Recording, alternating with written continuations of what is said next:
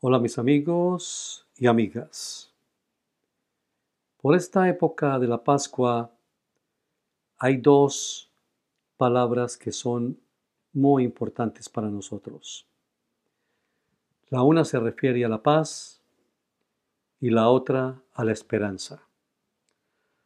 Durante el año pasado todos hemos estado lidiando con acontecimientos significativos e inesperados. En medio de tanta incertidumbre, solo existe una manera de sentirse en paz. Esa paz verdadera que sobrepasa todo entendimiento. Esa paz se encuentra en la fe en el Señor Jesucristo. Esa paz que la brinda la Pascua y esa esperanza que viene con ella son importantes para nosotros en este mundo actual. Cuando el Salvador sufrió por nuestros pecados y debilidades, murió en la cruz y resucitó, el Salvador volvió a escribir la historia de la humanidad. Gracias a Él, no tenemos que enfrentar nuestras debilidades, pecados y temores a solas. Gracias a Él, la muerte no es el fin. La resurrección se concede a todos cuantos hayan vivido, gracias a Él, las familias pueden estar juntas para siempre. Gracias a Él, la culpa se convierte en paz y el remordimiento se convierte en alivio y la desesperación se convierte en esperanza. Se nos dan segundas oportunidades, páginas en blanco y nuevos comienzos. Gracias a Jesucristo, celebramos la Pascua de Resurrección. Y la Pascua de Resurrección brinda paz y esperanza. Durante esa primavera, especialmente en la temporada de Pascua de Resurrección, hace dos milenios, el Señor sufrió una agonía indescriptible en el jardín de Getsemaní y en la cruz al tomar sobre sí los pecados y los dolores de toda la humanidad.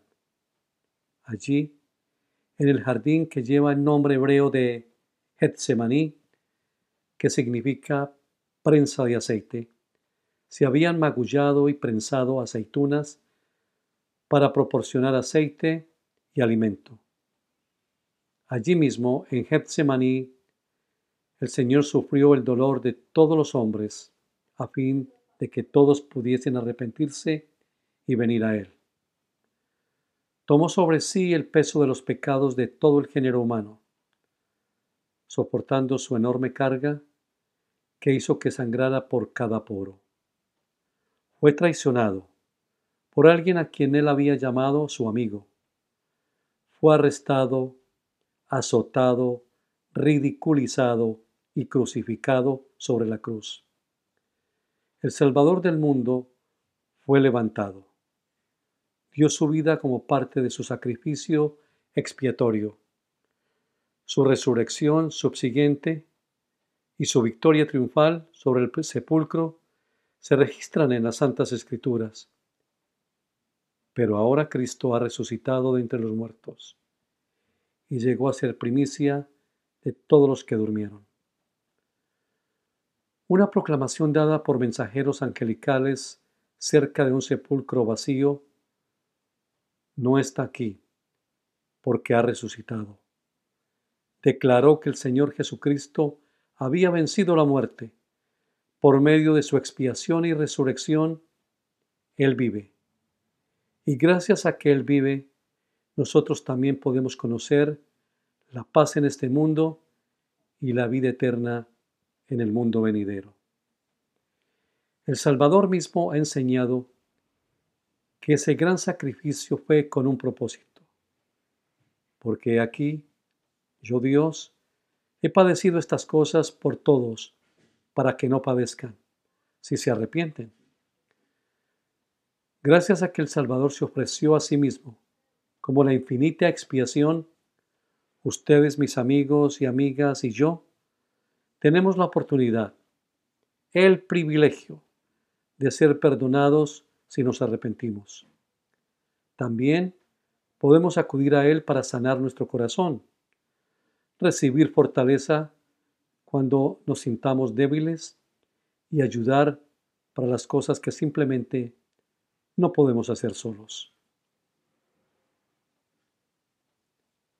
En este momento tenemos una invitación a actuar. Después de todo lo que Jesucristo hizo por ustedes, por mí y por toda la humanidad, los invito a hacer algo esta semana para seguir sus enseñanzas. Podemos hacer nuestras oraciones de manera más ferviente. Podríamos perdonar a alguien o ayudar a un amigo necesitado. O podríamos comenzar hoy una nueva búsqueda espiritual. ¿Qué tal? En esta Pascua de Resurrección, los animo a centrarse en el Salvador. Si están buscando un lugar para adorar, vénganse. Unámonos todos el domingo de Pascua de Resurrección para que unidos y juntos podamos escuchar mensajes y músico, música especialmente centrada en la resurrección y en la vida de nuestro Salvador. Nos reuniremos de muchas maneras para adorar, a nuestro Redentor. Invitemos a nuestros amigos a que estén con nosotros a ver conferencias especiales, a ir a asistir a servicios religiosos, porque Él está dispuesto a ayudarnos a progresar a partir de los acontecimientos dramáticos e inesperados de nuestra vida. En esta época de Pascua de Resurrección, adorémosle y expresemos alabanzas por la paz, la esperanza, la luz y la verdad que Él nos brinda. Felices Pascuas, amigos y amigas.